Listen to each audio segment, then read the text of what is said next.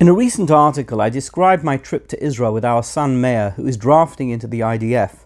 One thing I didn't mention was that during our post quarantine day trip across the southern region, I was suddenly struck by the sight of a penetrating light on the horizon.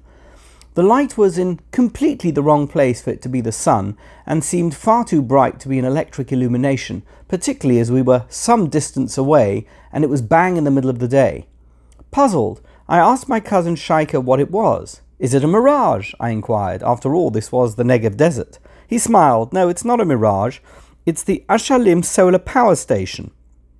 And he began to tell me about this incredible new facility which opened last year, a facility that is already powering 70,000 homes and is eventually expected to power 50,000 more. Ashalim is a 4,000 acre solar energy plant, the largest renewable energy project in Israel and one of the largest in the world.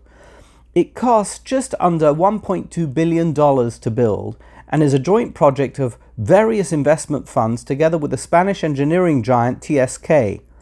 I learned later on that one of the primary movers and shakers behind Ashalim is my good friend Nati Saidoff, an Israeli expat who lives in LA whose success in business is more than matched by his wonderfully good nature and incredible generosity to numerous good causes. Of course, I knew none of this as we drove down Highway 6 towards Sde Boker, dazzled by the bright beacon of light that hovered on the horizon, almost like a second sun. Ashalim is made up of 16,000 parabolic troughs and no less than 500,000 concave mirrors, all of which convert solar energy into steam that is then used to generate electricity. Incredibly, Ashalim is also able to produce power at night. Yes, it is a solar plant that can produce energy even when the sun isn't shining. It does this by using a thermal energy storage system based on molten salt, which allows the plant to operate for over four hours at full power after the sun has set.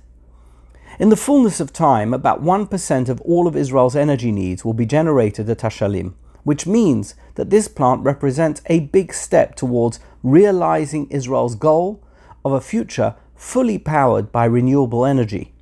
Nati Saidoff told me that he's proud to have been given the opportunity to build meaningful mega projects in Israel, and I plan to promote similar projects in the future. But Nati is not just promoting a renewable energy project or merely helping generate jobs in the Negev region. Actually, he and all those behind Ashalim are fulfilling biblical prophecy. The Haftarah that we read for Parshat Ki Tavo is one of those referred to as Shiva D'Nechemta, the sevenfold comfort readings from Scripture that we read each week for seven weeks following the three week mourning period we have each year as the Jewish calendar reminder of our two lost temples destroyed by the Babylonians and the Romans at the two darkest points of Jewish history. But rather than wallow in debilitating depression and grieving, we double up on hope and faith by reading portions of Scripture that are upbeat and optimistic, a wonderful tradition that dates back as far as the destruction itself. The Haftarah reading for Ki Tavo fits in well with this tradition. It is the entire 60th chapter of Isaiah, which includes a verse we are all familiar with, if not literally, then at least conceptually. And nations shall walk by your light, kings by your shining radiance. This verse, and a couple of others in Isaiah, are the original source for the idea that the Jewish nation is an Or Lagoyim, a light unto the nations. Of course, this is usually understood to mean that God's chosen people must always be a shining example of faith and morality for the Gentile nations.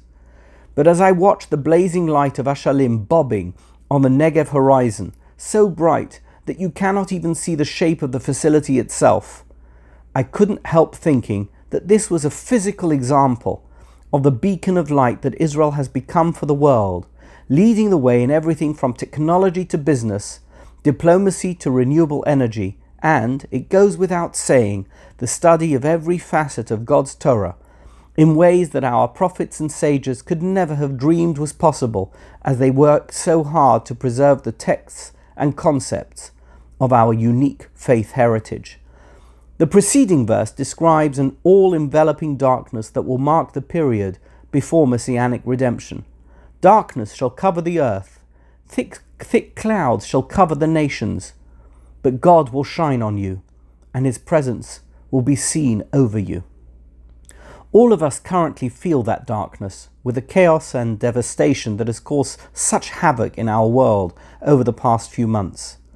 The commentary struggled to explain how God's light will ever be seen, trying to understand the point of this anthropomorphic metaphor. But I think none of the commentaries could have imagined Ashalim, a visible light that gives life to the desert, and a light that goes well beyond physical illumination.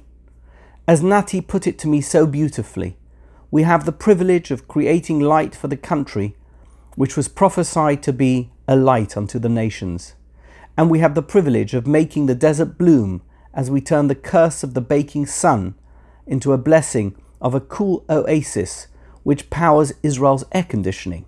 And, as you fly above Ashalim, you can see it shining proudly below without a single drop of smog, nothing but life sustaining green energy.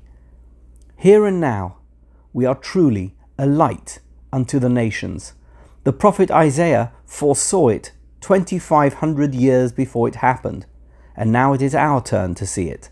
May that light continue to shine, and let it get ever brighter.